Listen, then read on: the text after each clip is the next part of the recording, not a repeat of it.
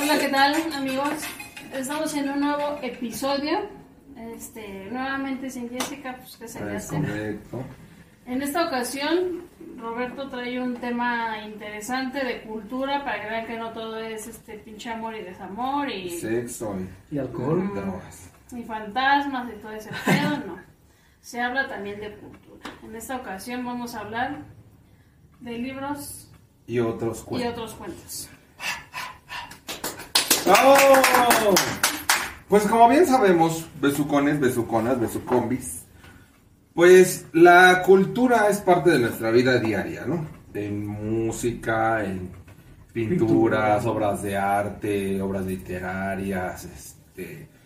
Ahora performance un poquito más modernos, ¿no? Que a veces no entiendo, pero que también es arte, ¿no? ¿Qué? ¿Eh? ¿Qué? Que a veces no entiendo, pero que también es arte. Sí, performance. ¿Cómo? ¿No ha sido nunca un performance? Que son ya como conceptos nuevos. Ah, digo, rápido como un paréntesis. Alguna vez me tocó ir a uno donde una chica masturbaba un toro. ¿Qué? O sea, así ya sé. Y era en un, en un lugar de, de- de cultura y era una- algo muy raro. Creo que venía de Europa, no sé cómo estuvo el rollo. Muy heavy. Por eso digo que no lo entiendo, pero lo considera cultura. No, arte bueno. no, seguramente, pero Es no. Eso está muy bien. a lo que nos truje Chencha, de libros y otros cuentos.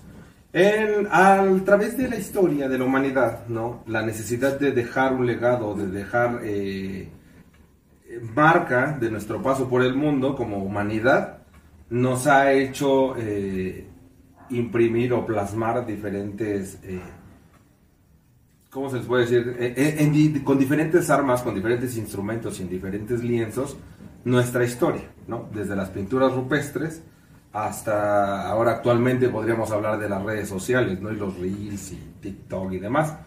Entonces, a través de todo ese, ese medio de comunicación que creó la humanidad, porque somos la única raza que ocupa medios escritos o medios plasmados así para comunicarnos, eh, han venido a, a- a nacer, ¿no? Eh, unas mentes gigantescas que han creado obras muy icónicas, diría mi hermana la Turbulence. Eh, y hay obras que no tanto, ¿verdad? O sea, porque en la viña del Señor hay de todo.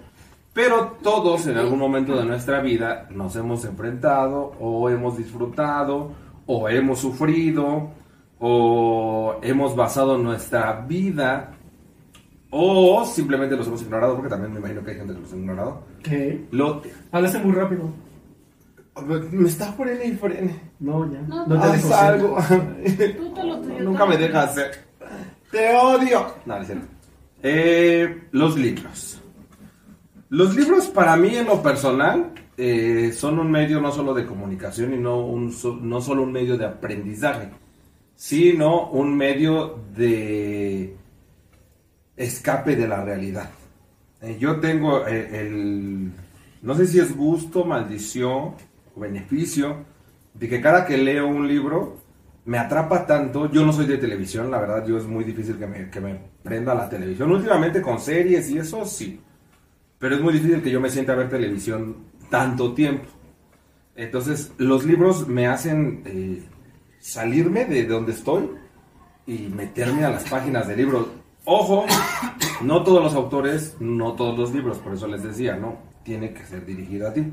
Entonces este tema me gustaría que lo tratáramos eh, o que habláramos de libros que nos han marcado, libros que nos han marcado, no nada más para bien, ¿eh? porque también hay libros que te marcan para mal. Yo creo que todos odiamos el del Baldor. Baldor de matemáticas, ¿no? Álgebra de Baldor. Ujú. Fíjate. Y algunos tienen pedos con, al- con algunos libros importantes, ¿no? Vamos a empezar con el libro más icónico de la historia, que es la Biblia. Biblia, ¿no? Tomándolo besucones el besuconas. Ah, También es muy bueno. No lo he leído. Pero tomándolo yo sí, pero no siento que esté sobrevalorado, es muy bueno, pero sí siento como que le hacen mucho. Es que tiene muchas ediciones y lo encuentras en diferentes grosores. Y ahí seguramente se van muchas ideas. Bueno, sí, sí, hay conceptos, diferencias. sí. Tiene N ediciones, entonces para encontrar cuál es el bueno, Es difícil. sí. Yo la Biblia lo marco como un libro, besucones, con respeto a todas las religiones y a todos los pensamientos religiosos. Eh, lo marco como un libro porque es un libro. O sea, físicamente es un libro, ¿no? Pero lo marco como el más importante porque es un libro mediante el cual se han basado muchísimas vidas, ¿no? Incluso hay personas que sin una Biblia no viven, hay países, ¿no? Como en Estados Unidos que te ponen tu Biblia y en- entras al hotel y tu Biblia siempre va a estar al lado de la cama o en el burón de al lado de la cama. Entonces es, es como un libro que ha marcado tendencia. Realmente es un libro que ha marcado tendencia a la humanidad completa. Yo no lo he leído, la verdad. Aparte como que en cierto, perdóname Rafael, ¿vas a Sí, decir algo? sí. No, no, no, tú, tú primero. Como que para ciertos momentos de la vida, que yo por ejemplo siempre tuve la inquietud de leerla. Honestamente a mí se me va el pedo muy rápido. Entonces yo la empecé a leer, pero posiblemente la leía mal, seguramente la leía mal. Porque yo siempre me quedaba en los hijos de los hijos y tenían un chingo de hijos, ¿no? Y vivían un montón de años. Y los hijos de los hijos, y tuvo a tantos hijos, y este tuvo a otros hijos, y se llamaban así, así, así, así. Y los nombres bíblicos están muy chingones, Sí, muy chingones. Este, yo cuando se murió mi papá, yo tenía, bueno, tengo una amiga que es este, que es cristiana, sí, se había contado, que es cristiana. Entonces, yo platicaba con ella y me decía, no, mira, ven, este, como que busqué ese apoyo con ella, eh, y yo iba a, su- a la casa donde vive su papá, y sus hermanas me enseñaban, me iban enseñando a leer la Biblia, ¿no? Entonces ya me decían, mira, me regalaron una, ahí la tengo se, se empieza así y así. Fui como unas dos o tres veces porque después esta amiga que tengo, este, ella ya no podía ir y a mí pues me generaba, así, me daba como Sola, penilla, sí, a- sí, sí. ajá, de repente ir con sus hermanas, ¿no? No sé por qué, pero yo decía, y aparte también ya mi trabajo ya era un poquito diferente y todo eso. Pasó, me ayudó en ese momento, ¿no? Este, y después cuando, cuando lo del temblor del, del 2017 yo vivía así como que de- con el pinche vértigo y sentía que todo se me movía y luego no podía dormir y todo eso. Y también le mandé mensaje a ella, digas que sí, así, así. Y me dice, este, lee la Biblia. Ah, como yo recordaba que me habían enseñado ella y sus hermanas, ¿no? Entonces me, me puse a leerla y sí como que me dio esa... Después uno ya vive otras cosas y lees otras cosas y todo eso, pero para ciertos momentos, al menos a mí de mi vida, este, o sea, sí me ayudó, ¿no? Sí, sí ayuda. Dicho, efectivamente, no se lee como un libro cualquiera porque no es un libro cualquiera. Debes aprender a descifrarlo, interpretarlo y aplicarlo. Y, sí, el, lib- la Biblia es el libro más vendido del mundo. perdón. Y se ha mantenido en número uno desde quién sabe cuánto tiempo. Lo interesante es precisamente lo que mencionaban ahí, eh, aprender a leer un libro tan... eh, que tiene tantas respuestas, pero tienes que aprender a descifrarlas, ¿no? Porque todo el mundo le encuentra una respuesta diferente. Todo el mundo tiene un... la queja algo diferente, entonces tienes que aprender a leer la Biblia como se debe leer religiosamente. O sea, no, no es burla ahora, que no como siempre lo hago, ¿no? De que Sí, sí, sí. sino que debe de tener un contexto religioso para ayudarte a entenderlo.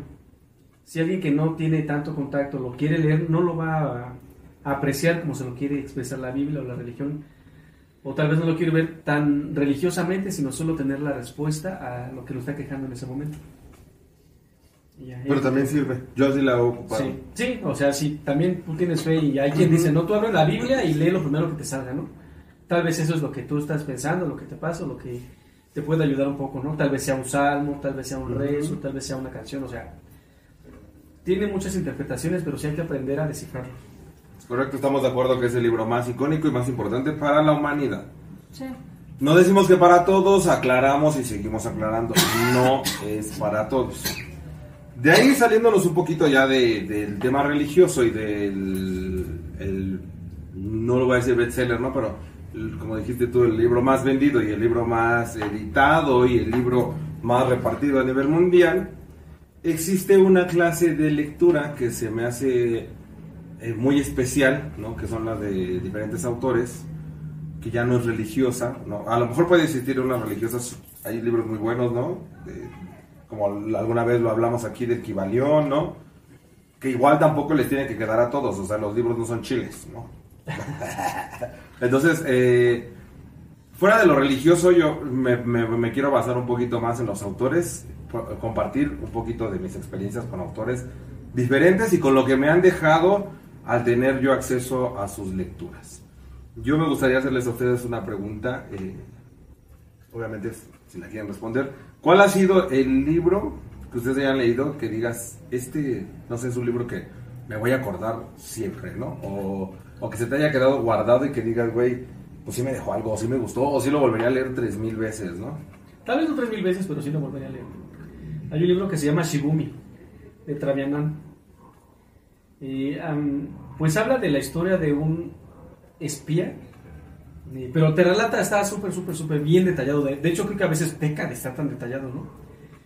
Desde su historia, cómo empieza con estas situaciones de espionaje, cómo fue eh, su vida, sus relaciones amorosas, su relación con su familia, eh, lo inteligente que era este personaje, y ahorita no me acuerdo muy bien. Pensaban hacer la película de ese libro, pero buscaban un actor que tuviera el perfil físico de, de cómo lo describen en el libro. Era una persona que tiene ojos verdes, pero verdes tipo botella. Ay, qué Entonces, ajá, ese era, eh, digamos que, uno de sus distintivos, ¿no? Que heredó los ojos de ese color de su mamá. Está tan bien detallado ese libro que la versión que yo leí, la edición que yo leí, le quitan una parte de un, de un capítulo y a pie de página dice que quitaron esa parte porque en Francia se guiaron en ese libro para cometer un robo y que sí le salió el robo porque lo leyeron en el libro. Wow. Ajá. Entonces, la verdad, ese libro, la verdad, me gustó mucho porque, no sé, tal vez lo vi un poco identificado conmigo. Es un tipo solitario, que es inteligente, que es muy hábil, que él con cualquier objeto que tenga a la mano puede hacer un arma mortal. Y de hecho, también explica cómo aplica algunas de su de lo que tiene a la mano para defenderse de la gente que lo está atacando. Y dije, ah, pues creo que yo también lo... De hecho, él vive solo en un castillo, o sea, sí tiene servidumbre, pero él está solo en un castillo que compró. Porque es... Y dije, bueno, yo creo que haría lo mismo. Si tuviera el dinero, también me iría a vivir en un pinche castillo. A nosotros nos dice que le digamos su... Fíjate. Su Alteza Serenísima. Fíjate, Sí. dice. No me acuerdo cómo se llama. Si me acuerdo ahorita les digo cómo se llama. Nikolai Hell. El personaje así se llama. ¿Nicola qué? Nikolai Hell. Nicolai G. Ajá, es hijo de... El libro nos Rosa. dijiste que se llama Shibumi. Del Shibumi. autor Travianan, que es un seudónimo. Mm, Muy bien. Ani. Yo he leído, no he leído tantos libros, pero los que he leído a mí sí me han, se me han hecho interesantes, porque como que te atrapan, porque he leído, trato de leer otros y la neta me dan hueva o no estoy yo al nivel del libro, ¿no? Este, a mí el primer libro que me dio mi papá para leer se llama El vampiro de la colonia Roma. Oh. No es de fantasmas, es de un chico eh, homosexual que se, que se dio cuenta de, de estos gustos desde que era niño, ¿no? Entonces de repente se me queda una... O sea, es, ah, lo, está mal redactado porque creo que así la persona, el personaje principal, porque seguramente es basado en hechos reales, como lo cuentan, entonces tiene como que muchas, se come letras o escribe donde no, eh, una B por la otra B, bueno, yo sí escribo de igual. Este, y él decía que cuando era niño, él iba en la bicicleta, ¿no? En una, de, de- de una parte del libro, y que llevaba un amiguito atrás, y que ese amiguito le iba, pues sin querer, iba rozando acá con, en la espalda, ¿no? Y que eso a él le prendía, ¿no? O sea, desde que era niño, son experiencias así, ¿no? Se dedicó a la prostitución, eh, vivía así con... eh, y como fue toda su vida, se me hizo interesante, ¿no? Y aparte también yo creo que como una... eh, pues no sé, algo te tiene que dejar un libro así, ¿no? Porque habla de sus experiencias a lo largo de su vida y que sí se tuvo que valer por él, por él mismo. Este, no, no recuerdo, lo leí hace muchos años, pero en general, como que todo eso es como algo, algo te deja, ¿no? Es que esa es una parte importante, ¿no? Yo soy de la idea, como dices tú. Te pueden mandar a, a te pueden recomendar o nosotros les podemos recomendar a ustedes o ustedes a nosotros un libro que para nosotros haya sido muy significativo. Pero a lo mejor eh, no está hecho para ti, no va dirigido para ti. Entonces es eh, lo padre de leer es eso, ¿no? Los libros que te atrapan y que te dejan algo y que no los olvidas, porque no los olvidas, porque hay libros que te hacen leer en la universidad, en la prepa, en la secundaria, a huevo, y los lees y te aprendes lo que te tienes que aprender para los exámenes, y luego mira, se te olvidó porque no te interesó, porque no te importaba, ¿no? Y hay libros que te dejan una historia o que te llevan a algún lugar. Yo eh, ahorita agarré mi teléfono porque soy bien malo para los nombres de los autores. Ay, yo no me acuerdo de los autores, eh, Es correcto. Ahorita los buscamos, ahorita los buscamos para también eh, recomendárselos. Yo soy igual que. O sea, me acuerdo. A veces se me olvidan hasta el pinche nombre de los libros y digo, güey, este libro, ¿cómo se llama? ¿Cómo se llama? Pero yo ahorita voy a decir de un, de un libro que. eh, yo, la verdad, sí soy un poquito más eh, adicto a la lectura. Me gustan muchos libros. Obviamente, no les voy a venir a hablar de 100 años de soledad, que a lo mejor ya son libros que muchos ya ubican. Eh, no, no, no lo has leído, lo tienes que leer. Está súper. Es, es que está bien chingón, pero sí está muy. Se me hace un poquito complicado porque es toda la historia de la familia Buendía, pero a través de precisamente diseños de historias en la, en la misma casa y muchos aurelianos. mm, Hay, hay muchos nombres. Mariposas amarillas. Esa es la canción, siempre ando cantando. Pero a mí me gustaría hablar de un hotel, de un hotel de... Ay, ay, caray. No, pues sí, de un libro que se llama El Gran Hotel del Salto, escrito por Margarita Barbachán. Es un libro que yo me lo compré por como por... mamonería, la verdad. Estaba yo en Colombia y yo dije, yo me quiero llevar un libro colombiano.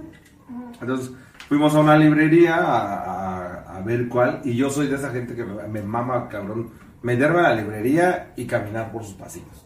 Nunca busco ciencia ficción, literatura, cla- no, no, no, no.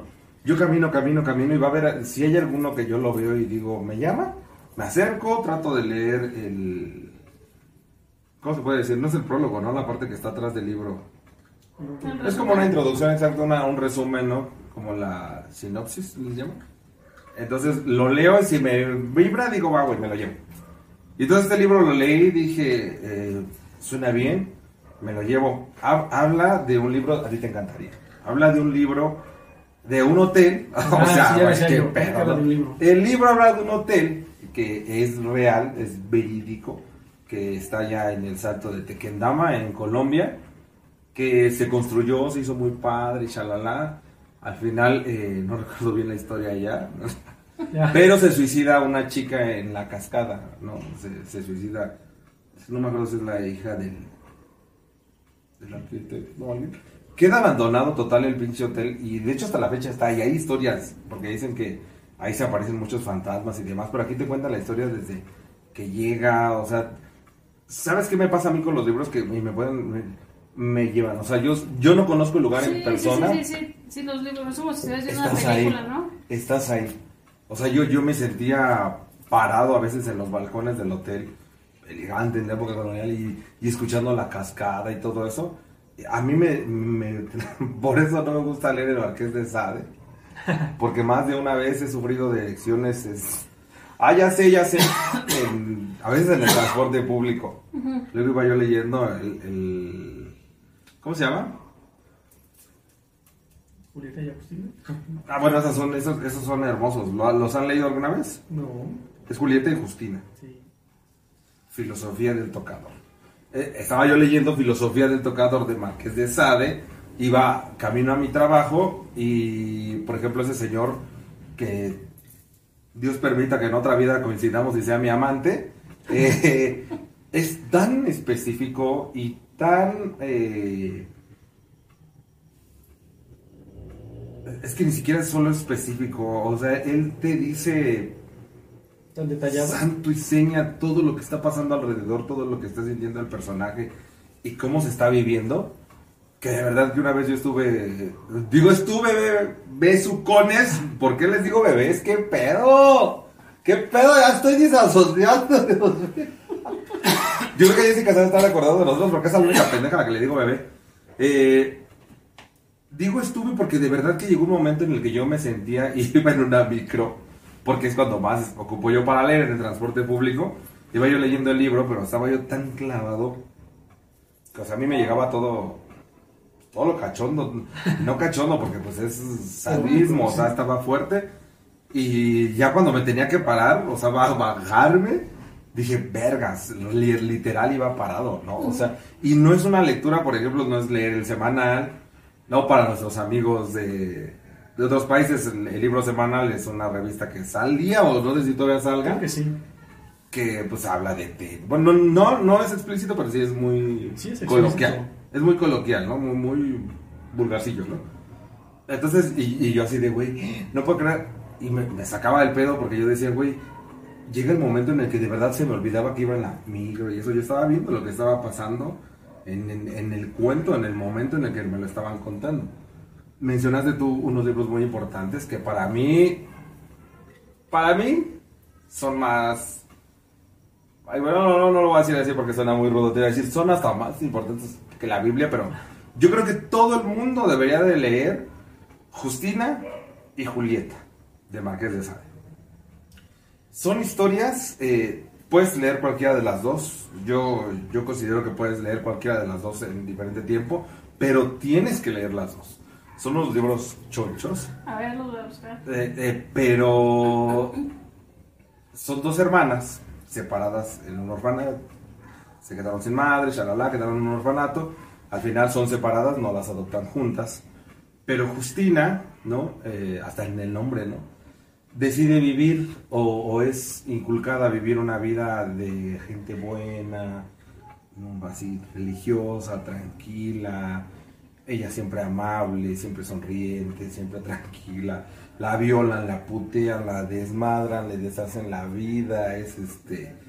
O sea, la mía el perro. La mía el perro, ¿no? Para no hacer más. Y a la par, Julieta decide vivir eh, una vida un poquito menos noble, menos decorosa, menos recatada y se vuelve una desmadrosa cabrona prostituta. Yo nunca voy a olvidar una escena en la que se coge al papa, ¿no? Entonces, No, y se vuelve una mujer poderosa de dinero, una mujer. Entonces, yo cuando los leí, yo estaba, estaba chavillo, se me hizo tan impresionante porque la verdad, yo sí digo, ya cerré mi época Jul- Justina y voy a empezar mi época Julieta, Ujú. porque realmente lo que te recalca es, eh, si eres bueno, y así lo entendí yo y lo sigo entendiendo y creo que es muy real, si eres bueno, la gente es culera contigo, porque a Justina se la hacían de la chingada, ¿eh? De la chingada. Y ella siempre, no, pues, no pasa, como no pasa nada, pero pues yo aquí sigo, ¿no? Y la otra que era una perra hecha y derecha y siempre tú fue cabrona y eso llega a tener éxito. Y siempre en mi mente viven eh, esas dos personalidades, yo creo que en cualquier ser humano, y yo siento que es lo que vio eh, el marqués, ¿no? El decir, si eres bueno, la gente te va, se va a encajar contigo, ¿no? Y se te van a subir y se te van a subir y se te van- Pero si sabes decir que no y sabes colocar y hacer las cosas, vas a conseguir éxito. Yo siempre a todo el mundo le digo, tienen que leer Justina y Julieta. Les va a dejar una enseñanza gigantesca. ¿Tú los has leído? No. Tú tampoco, ¿verdad? Se los voy a, se los voy a conseguir, se los voy a... Bueno, voy a conseguir un par y así cada quien que lea ya luego se los los- porque están caros. Sí. Este, ¿algún otro libro que les haya o que los lleve? No, ¿A ti no te pasa así? Que los libros te llevan a algún lugar en sí específico, ¿verdad? Yo, fíjate que yo los libros ya que leí más de adulta, me los pasó mi amiga Jacqueline. Ella eh, me pasó varios, entre esos el de Memorias de una Geisha. Que está, yo no, o sea, todo lo que conlleva ser una geisha, ¿no? Desde que estás niña, cómo te tienes que comportar, la postura, eh, que te tienes que ganar un lugar, ¿no? Porque es complicado, o sea, al final Es son como... eh, sí, pero hay como niveles también, ¿no? Entonces, este, no sé si ya lo, haya, ya lo leyeron ustedes, pero a mí ese sí me, me, me gustó mucho. Yo en la casa donde vive mi mamá, bueno, en la casa de mi mamá, mi papá tenía unos libros de geishas. No sé si él ya había leído el libro o qué. Y yo a raíz de que leí ese libro, fui a la casa de mi mamá y dije, ay, regálame un cuadro de esos, ¿no? Y lo tengo ahí, no sé si lo han visto. Ah, pues es- está cuando grabamos. Sí. Es una geisha, ajá. Este, y como que ese libro me, me enseñó mucho, ¿no? Sobre todo todo lo que tú uno dices, ay, mi vida es difícil, todo eso, chingada". pero ya te vas a historias más complejas, como por ejemplo en, en todo lo que conlleva la historia, ¿no? No recuerdo el nombre de la chica, pero todo lo que pasa y la gente que se encuentra y todo eso, a mí me pareció muy, muy interesante. De hecho, hay la película, ¿no? Sí, ¿La pero- viste? Nunca va a alcanzar. Generalmente la- no la vi, pero por ejemplo leí otro que se llama La chica del tren. Este, que también es muy bueno, es como de suspenso y te lleva y, y lo ves y vi la película y la neta la película Nada no tiene ni ver. madres que ver. No, bueno, no. Entonces yo ya no veo este ¿Películas que hayas leído? libros que haya leído y No ver las películas, películas. no los veo. No los veo. Porque aparte hasta da rabia. Sí, te acuerdo porque dices, eso no viene en el libro. O te faltó eso y te faltó Exacto, otro. o se va así tan... Precisamente con la chica del tren yo también leí el libro y el libro es bastante completo, bastante bueno. Muy bueno, muy bueno. y la película te quedas así de... Y luego, ¿qué pedo? ¿Así? ¿Así? Sí, ¿Así? como que hasta que no tiene nada que ver con el libro, ¿no? Es Como que estás viendo cosas diferentes cuando se supone que las películas están basadas en el libro, ¿no? Es Pero correcto. yo digo. Pues lo vemos con Harry Potter, ¿no? O sea, Bueno, ahí sí no he visto los nada. libros no tienen Ni nada que ver con las películas. Yo no he leído ningún libro de Harry Yo sí. Potter. Y sí, bueno, he leído y he visto las películas y obviamente les quitan muchísimo.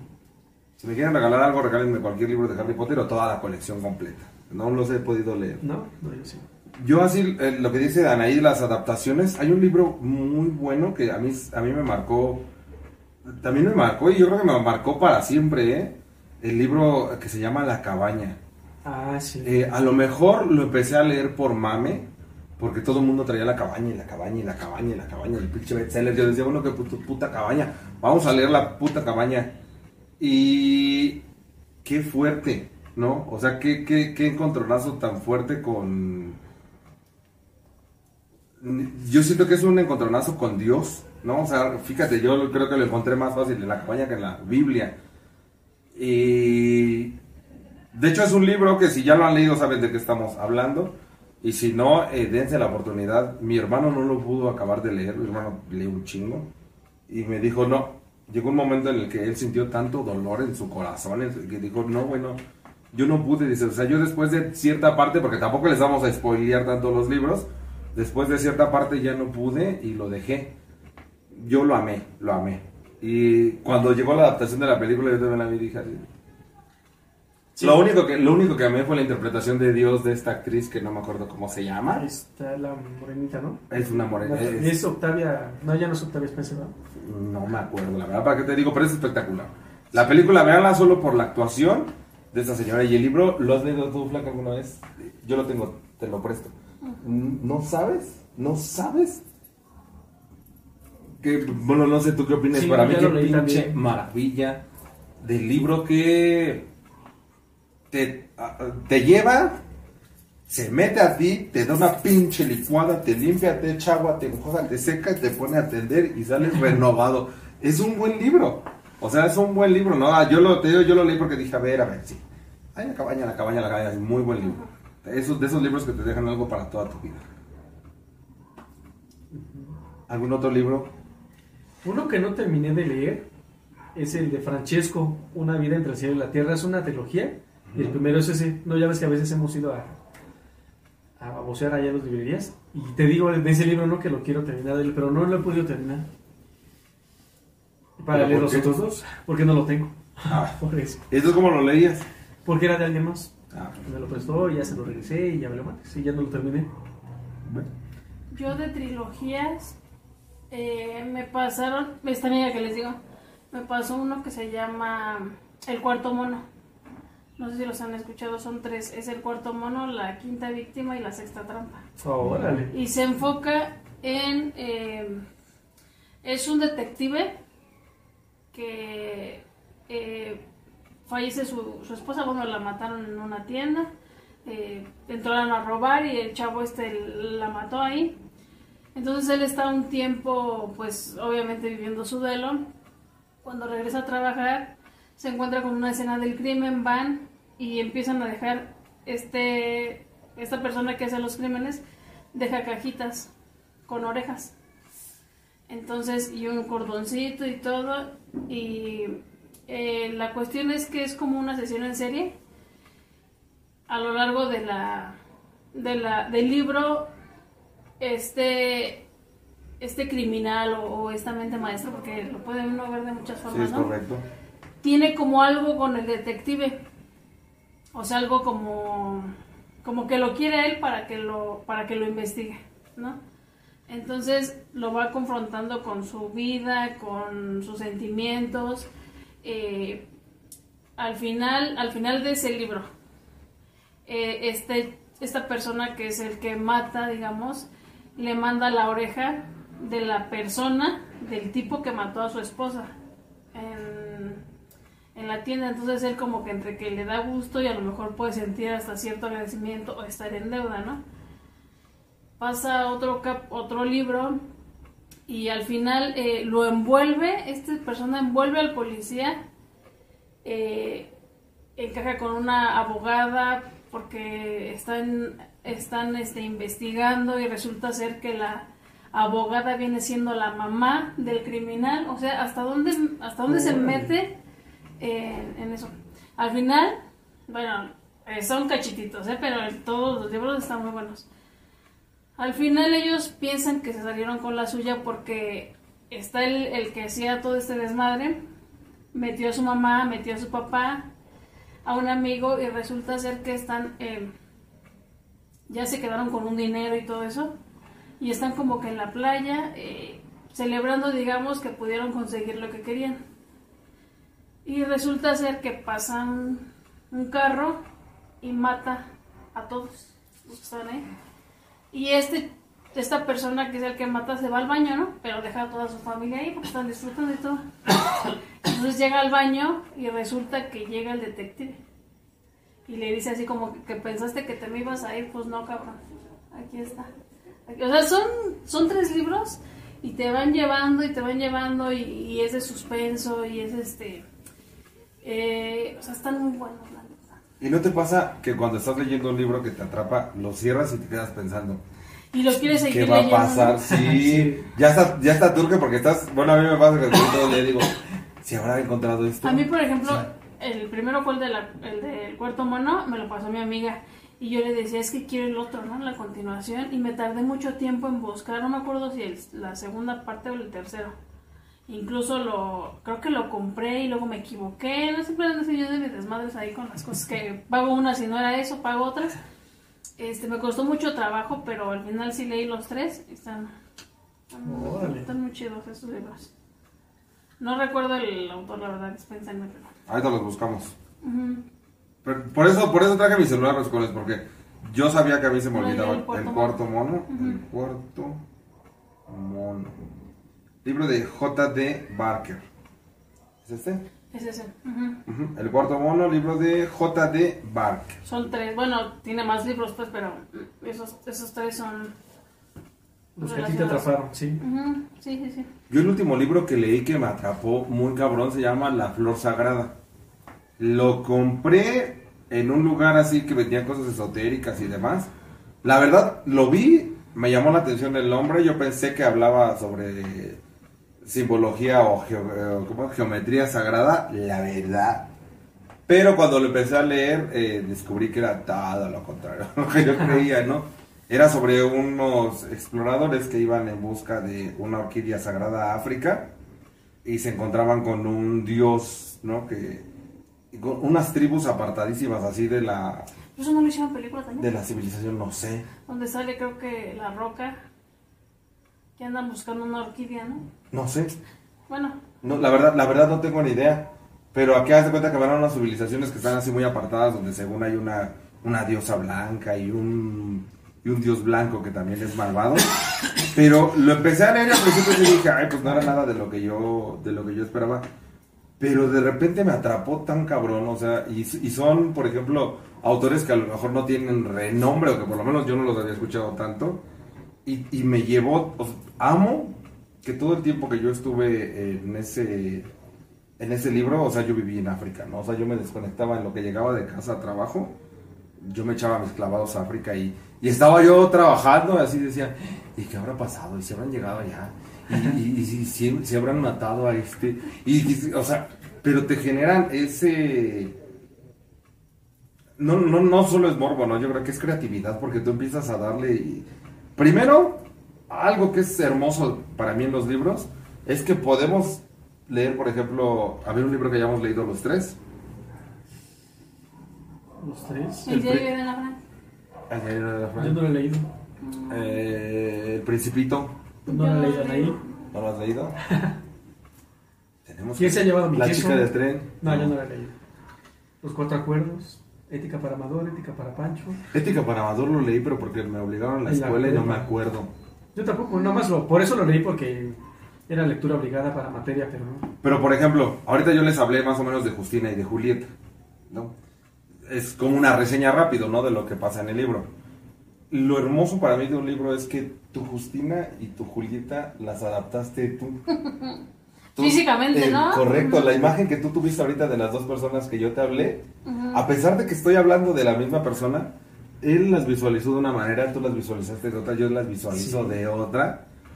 Y que un autor tenga la capacidad de meterse en tu cabeza y hacer que tus neuronas revolucionen tan cabrón, que tú plasmes una historia en tu mente, porque, porque no nos damos cuenta, pero lo estás viviendo porque estás como, como si fueras unos ojos gigantes, ¿no? Como si fueras Dios, ¿no?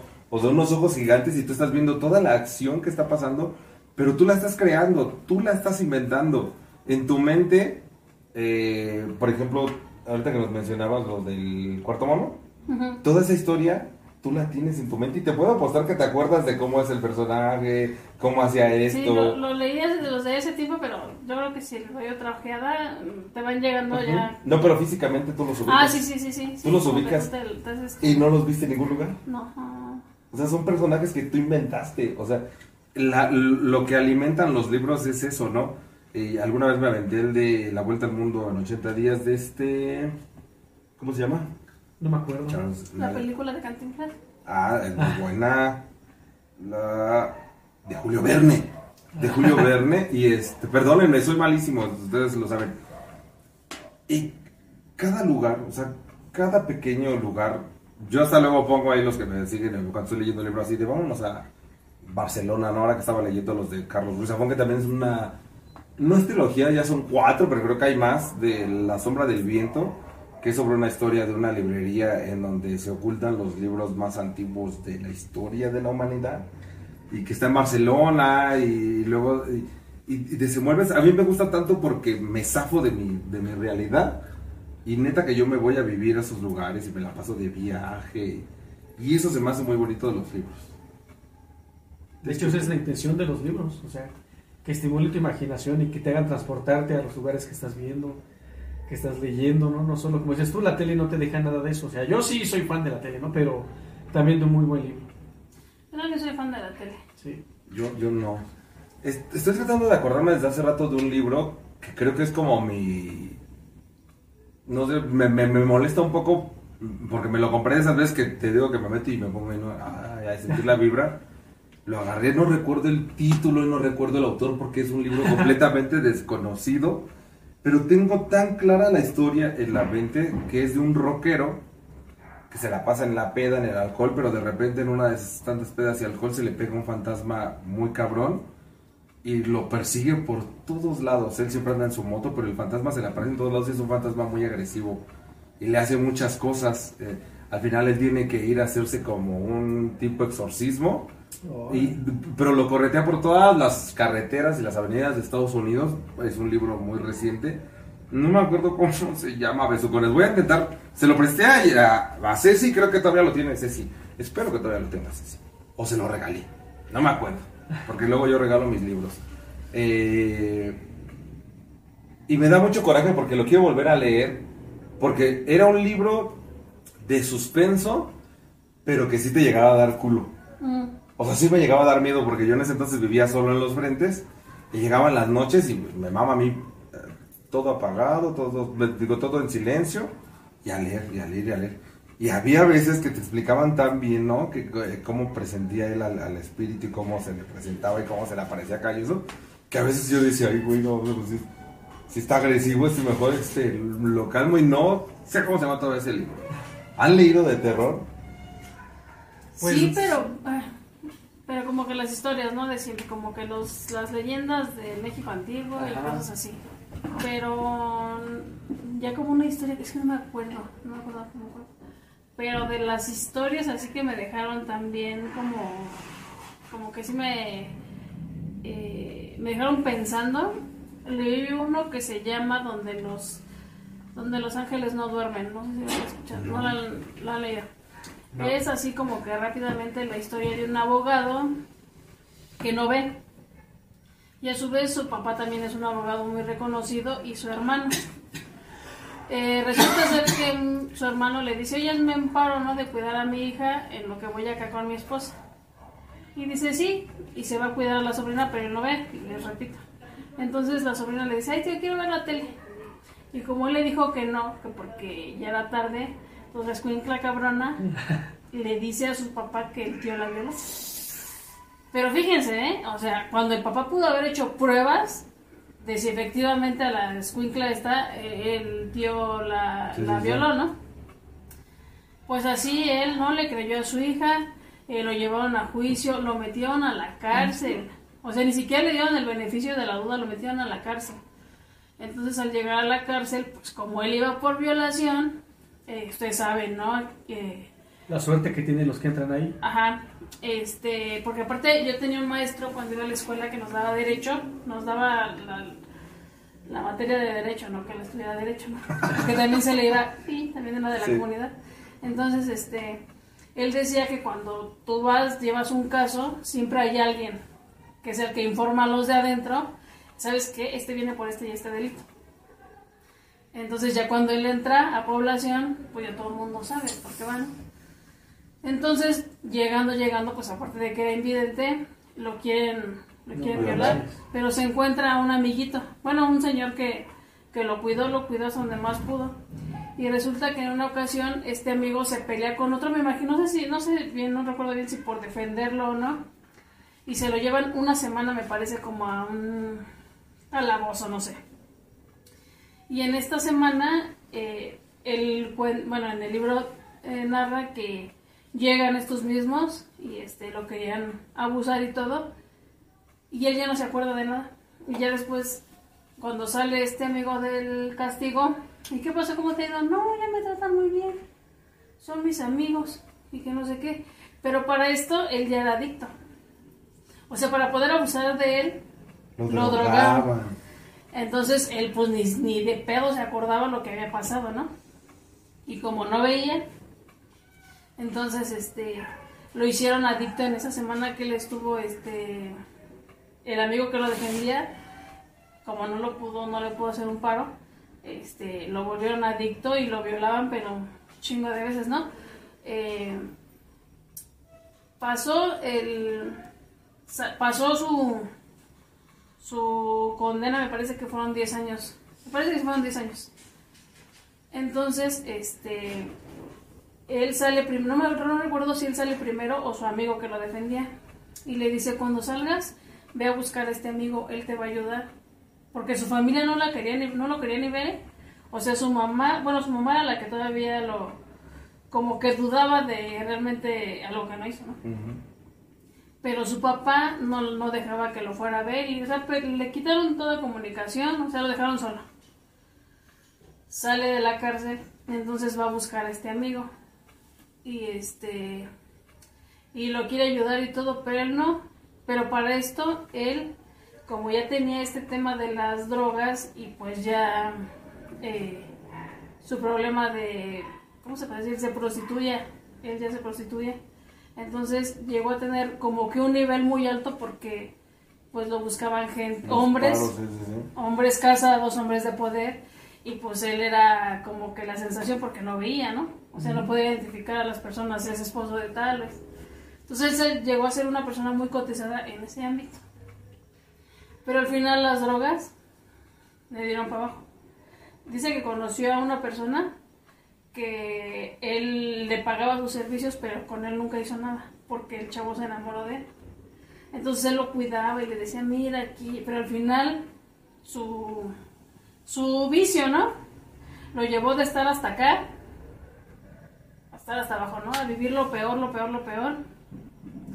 Eh, la, la vez, digamos, que se acercó su hermano a él fue porque estaban investigando a una persona que mataba homosexuales, así como que en lo más bajo, ¿no?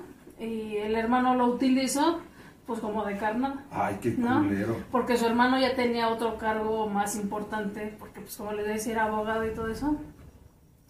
Al final sí, sí les ayudó a, a, a, este, A resolver el caso. a resolver el caso, pero pues le dejaron así y todo eso. Pasa el tiempo y ya estaba así de lo mal, estaba tirado así en la calle y todo eso, y marca a su mamá. Y su mamá pues sí lo quería, sí lo veía y todo. Y ya de las veces, digamos, ya cuando se reencontró con su, con su familia, pero el chavo vivió un chingo de cosas, ¿eh? Un buen de cosas. Eh, ya se lo llevan a su casa y lo cuidan y todo eso. Resulta ser que la sobrina ya crece y en un accidente de carro murió. Entonces este chavo tenía un hermano más chico aparte. Ah, no, creo que era su sobrino. O no, no acuerdo, no recuerdo bien cómo estaba hablando ahí. Y resulta que él quería una computadora para hacer su tarea, pero no le funcionaba la suya. Y le dice, voy a agarrar la de la niña esta, que lo acusó. Abre la computadora y hay una carpeta que trae el nombre del tío que, que, Que incriminó. Y la abre y dice, me siento mal por haber mentido sobre mi tío, por haber dicho que me violó cuando no fue así, pero me dio mucho coraje que no me dejara ver la, La la tele. cuando yo quería ver la tele. Entonces este chavo con esa información que tiene va y les dice a sus papás, pero para esto ya había fallecido el, el muchacho que estaba que estaba ciego. O sea, que pasó todo eso, lo pues se murió, lo pues ya lo enterraron, pero así como que todos lo seguían viendo mal porque según había abusado de la escuincla culera esta. Y mira que al final tuvo alteradas, ¿no? Se murió. Y cuando él descubre todo, pues imagínate cómo se siente el papá, cómo se siente su hermano que lo acusó sin pruebas, porque como repito, Por siendo abogados, sí, sí. pues yo le hago una prueba, o sea, está bien, ¿no? Uno le debe de creer a los niños, pero no está de más. Seguramente tiene ADN, o sea, Sí, tiene porque que le destrozaron la vida a alguien inocente Y ve, por ejemplo, por la tele. Por esta escuincla culera. Por eso lo- hay muchos niños malcriados que luego a veces sí, pero son muy, muy mentirosillos. Acabo de descubrir otro gran talento en Anay. ¿Qué? ¿Cómo reseña los libros? Ah, bueno, es que se me acuerda un poquito más, pero... Pero, güey, o sea, yo estoy, yo estoy así, güey. ¿sí? Bien Bueno, entrado en el pero son, muchas cosas Qué en bien lo reseñas, de verdad. Lo que pasó a este chavo, luego les voy a pasar. Pero es que lo tengo en virtual, creo. ¿A poco no? A ver, yo me quedé y te aventaste del principio al final hasta... Ya, ya así dije, no, sí, no, pinche vieja. pen- ¿A poco no da coraje? Weber, te la aventaste súper bien. Sí. Súper, Seguramente súper me, bien. me de capté 10. Interesantes, pero bueno. Ahora, ahora sí tu, tu hater no puede decir absolutamente nada. No tu hater en... Porque no leí. Estaba leyendo de aquí, de mi cabeza. Pero, güey, le salió súper. O sea, yo me quedé. Desde que empezaste la historia, ya. Ya cuando me di cuenta, yo estaba viendo para allá, pero porque yo estaba pensando. Te lo viste también, lo Ah, también. Yo me lo estaba imaginando y ahorita que terminaste, ya siento que le dio fin a mi libro. Mi, mi libro. Y dije, ay, pobre. Pero eso es lo que hacen los libros, ¿no? Llevarte a, y aprender. Ay, me gustó mucho, quiero leer ese libro. Sí, está muy bueno. Hasta te hace. Te, te pones a llorar. sí, Todo lo que pasó. Pues es fue una injusticia, pero bueno. Otro libro que nos quieras recomendar, Rafa. Pues de los últimos que he leído, el Los orígenes del mal. Ángeles caídos. O sea, yo pensé que era un poquito más de lo que una investigación, pero el libro se hace muchas referencias bíblicas. O sea, no me desagradó, pero no es como lo que yo esperaba.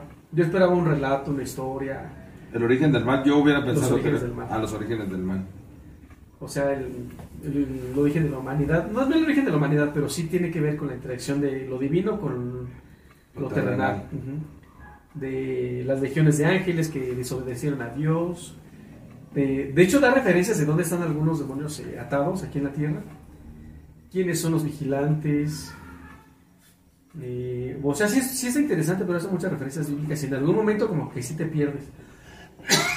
Pero es bueno, la verdad sí, me quedé mucho con... De hecho lo leí el año pasado que estaba en, en recuperación, lo estuve leyendo y la verdad sí creo que fue un buen momento porque sí tenía que ponerle mucha atención y sí, apenas lo terminé.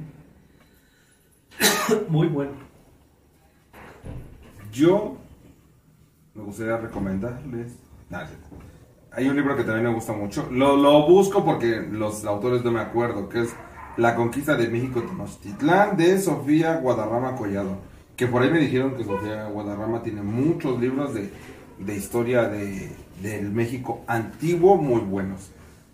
Se me hizo un libro tan exquisito, tan exquisito porque precisamente ves, y lo que dice Anaí ¿no? con el libro anterior, eh, llegaba momentos en los que a mí me daba hasta rabia y me daban ganas de meterme al libro, aparecer ahí y decir, no, no los aceptes, Moctezuma. No Moctezuma, porque no era Moctezuma, era Moctezuma. No, no los aceptes, sácalos, sácalos, no dejes que te maten.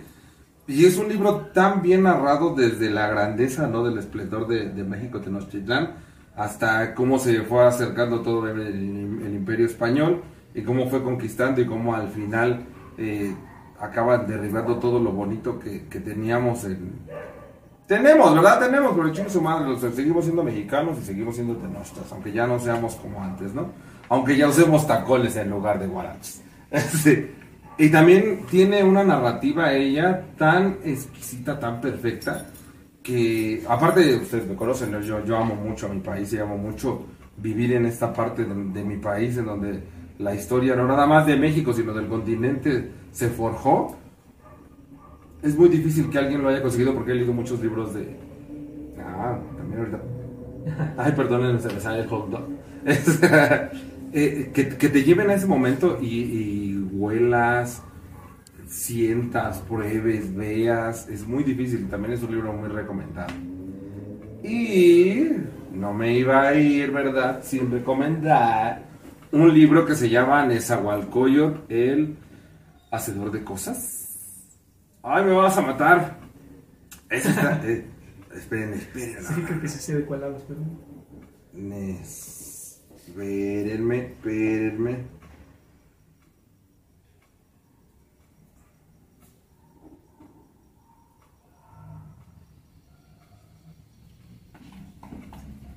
Híjole, hijo de mi madre, no bueno, lo voy a mencionar. Es que es un libro. ¿Lo tienes a la mano? Que escribió, creo que sí, pero creo que no sé. Bueno, sigan hablando ustedes, voy a ir. Hay otro libro que yo leí, este, se llama Demian. No, no, es, ¿No es el de la profecía? Eh, no, ese, no, no me acuerdo muy bien, pero resulta ser que hay un niño que tiene a sus compañeritos de la escuela, ¿no? Pero como que le hacen bullying. Entonces él vive con, su, con sus dos hermanas y con su, con su mamá y con su papá, pero son, son muy rectos, muy católicos, los hacen, eh, bueno, este, lo, son muy católicos, digamos. Entonces él va a la escuela, pero tenía amiguillos así que se pasaban de lanza, ¿no? Que hacían cosas y le echaban la culpa a él. Y resulta que un día llega un niño nuevo, uh -huh. que se llama Demian.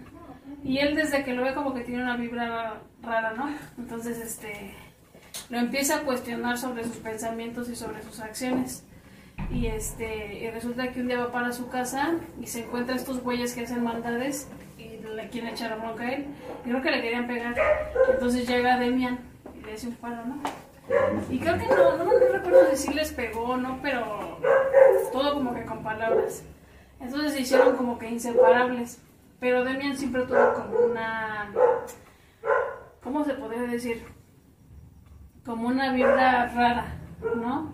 Como que ya estaba muy avanzado para la edad que tenía, como estaba muy maduro.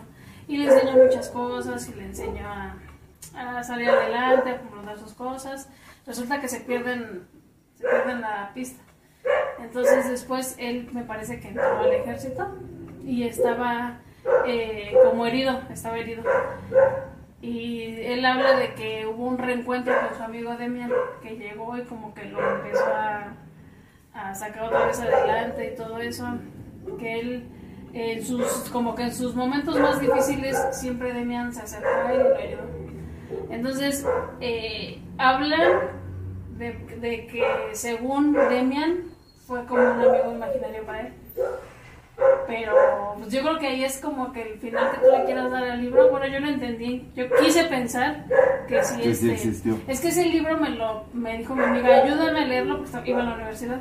Dice, porque tengo que hacer un resumen. Entonces, entonces al final me, parece, me cuenta mi amiga que lo que les dijo su maestro, su maestro no me acuerdo qué era, era eso, ¿no? Que el final o sea, todo eso que vivió, no recuerdo el nombre del otro chavo, era que Demian era como un amigo imaginario. Oh. Entonces te viene todo abajo, ¿no? Porque todo lo que vivieron y, y todo como se fue dando la Siempre situación. estuvo solo. Ujú. Pero está muy bueno ese libro. ¿Cómo se llama? Demian. Demian. El autor no lo tenemos, yo tampoco No. ahorita lo buscamos. Baja porque no traes ahí tu celular también. Demian libro. ¿Es este? No, de- Ajá, es eso. De Germán. Germán Muy bien. Yo del que les hablaba es este, el gran Tlatuani Nezahualcóyotl. Este lo escribió mi tío, Ah, el hermano de mi mamá. Él escribe muchos libros. La mayoría de ellos son sobre eh, par biomagnético o, eh, pues sí, la mayoría plantas medicinales y demás. Él es biólogo de la UNAM. También espero algún día tenerlo aquí, pero yo con esa sí me da más miedo. Ah, es cierto. Vamos, es que él sí sabe, de verdad, él sí sabría. Me, me- y además me regañaba. Ahorita me hubiera regañado, me hubiera dicho, no, ¿para qué presentas mi libro sin el nombre te sabes? Es que soy distraído. Este libro cuenta la historia tan bonita de Nezahualcóyotl. Yo creo que es uno de los emperadores que menos les hemos prestado atención. Y que hoy por hoy, decir Nezahualcóyotl, por desgracia, solo te remite a los vecinos. A un municipio. A un municipio del Estado de México que no es tan agraciado. Pero realmente eh, ver las obras de Nezahualcóyotl fue un gran poeta. Fue, aquí, gracias a él, tenemos uno, bueno, se tuvo uno de los jardines botánicos, el primer jardín botánico en América, hermoso y que todavía sigue existiendo muchas de sus plantas aquí en el cerro del Tezcuchingo, se llama el cerro, y todavía hay plantas que él sembró, hace años. Es un libro también muy hermoso y, y por ahí hay una parte en donde te habla eh, cómo vio él el Valle de México llegando de Texcoco por primera vez. Y ese día yo venía bajando de la Jusco en la mañana, en las peregrinaciones eternas que se hacen las personas para entrar a Ciudad de México. Y me tocó poder ver en una curvita así todo el Valle de México. Justo venía leyendo eso y pues, yo planteé Te todo. Sí, yo planteé todo Tenochtitlán y eso y también se me hace muy, muy hermoso. Libros de la historia de México también lean. Si se puede comprarlo, cómprenlo. No es que ¿Pero quién es el- Nezahualcóyotl no el sea tan agraciado, lo que pasa que ¿Quién es el autor? tiene cierto Roque Lugo.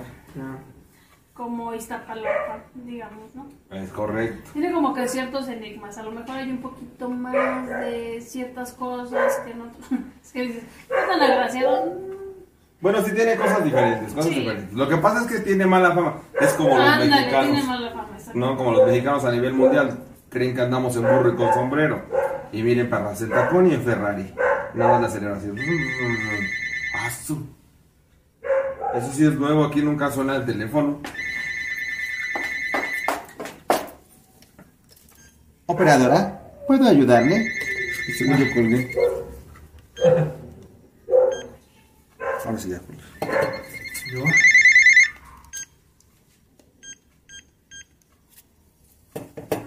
Disculpen.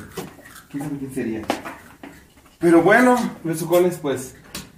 Los libros dan para mucho. La verdad, a mí mi mente ahorita anda medio perdida.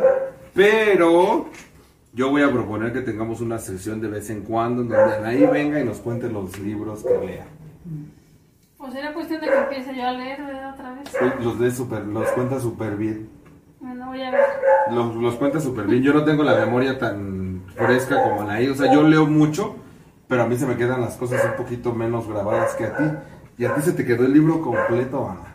No completo, pero ahí como que lo más interesante. Pues casi todo. Sí, estuvo muy bien, la verdad. Bueno, Pues besucones, no se olviden que leer es eh, arte. Disculpen los ladridos de atrás, ya saben que la mascota está guardada, la cháchara. ¡Ya! ¡Shh! Y este. Lean, compártanos con nosotros también. Compartan con nosotros, no compártanos. Sus libros, recomiéndenos libros, cuéntenos qué experiencia han tenido a través de libros. La lectura es gigante. O sea, la- la lectura es como los humanos. Puede haber de todos los tipos de lecturas, matices, demás. Entonces, compartan con nosotros eso, no dejen de leer, no pierdan la lectura. Habemos personas. Ah, ya entendí. Por primera vez entiendo.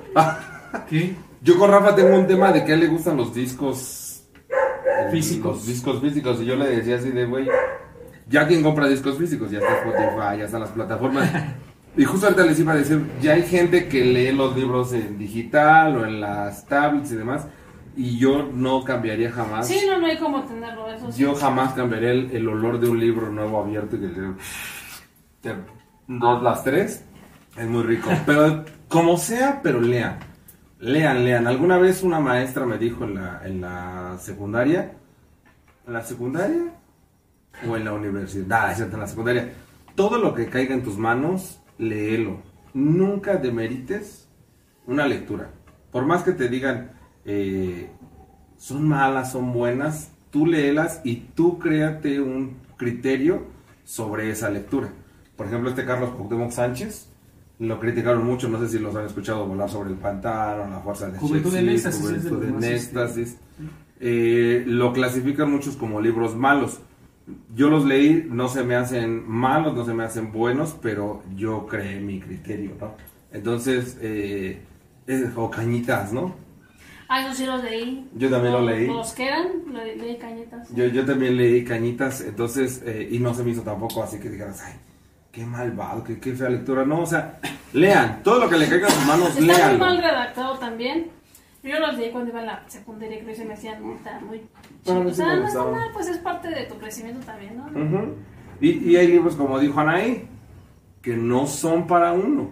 O sea, porque también no se forcen a leer un, un, un libro porque digas, ay, me quiero ver súper Sí, sí, sí. sí. súper intelectual y güey, porque a veces uno no les entiende. Hay autores como Nietzsche que son súper difíciles y súper complejos de leer y no significa que por eso no tengas cultura. La cultura y para mí la cultura del libro es adecuada a cada persona. Cada uno de nosotros tiene que saber qué le gusta, qué no le gusta y, y sobre eso identificar. No, te vaya- no se vaya nada más con los grandes, que sí, ¿no? Hay obras como Edgar Allan Poe este, Lovecraft. eh, son, tú los amarías, te los voy a regalar. Son geniales, son espectaculares, pero hay gente como el que les digo que voy a conseguir el nombre del libro este del fantasma de la motocicleta, eh, que también son muy, muy chingones y que a lo mejor todavía no tienen tanta, tanta exposición. Entonces, lean, no dejen de leer, la lectura es cultura y la lectura para mí es liberación, es crecer, etc, etc, etc. Pues, algo que quieran, con lo que quieran cerrar. No.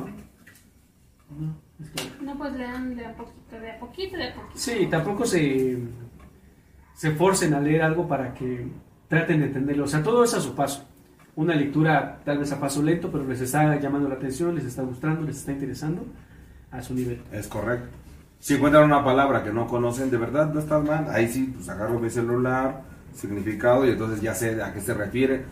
Y así ampliar su vocabulario, también eso ayuda muchísimo. Y lean a su ritmo. Así Porque es. yo, por ejemplo, yo tengo una amiga que amo, adoro, Norma, eh, que es la única persona que yo conozco que puede leer tres libros a la vez.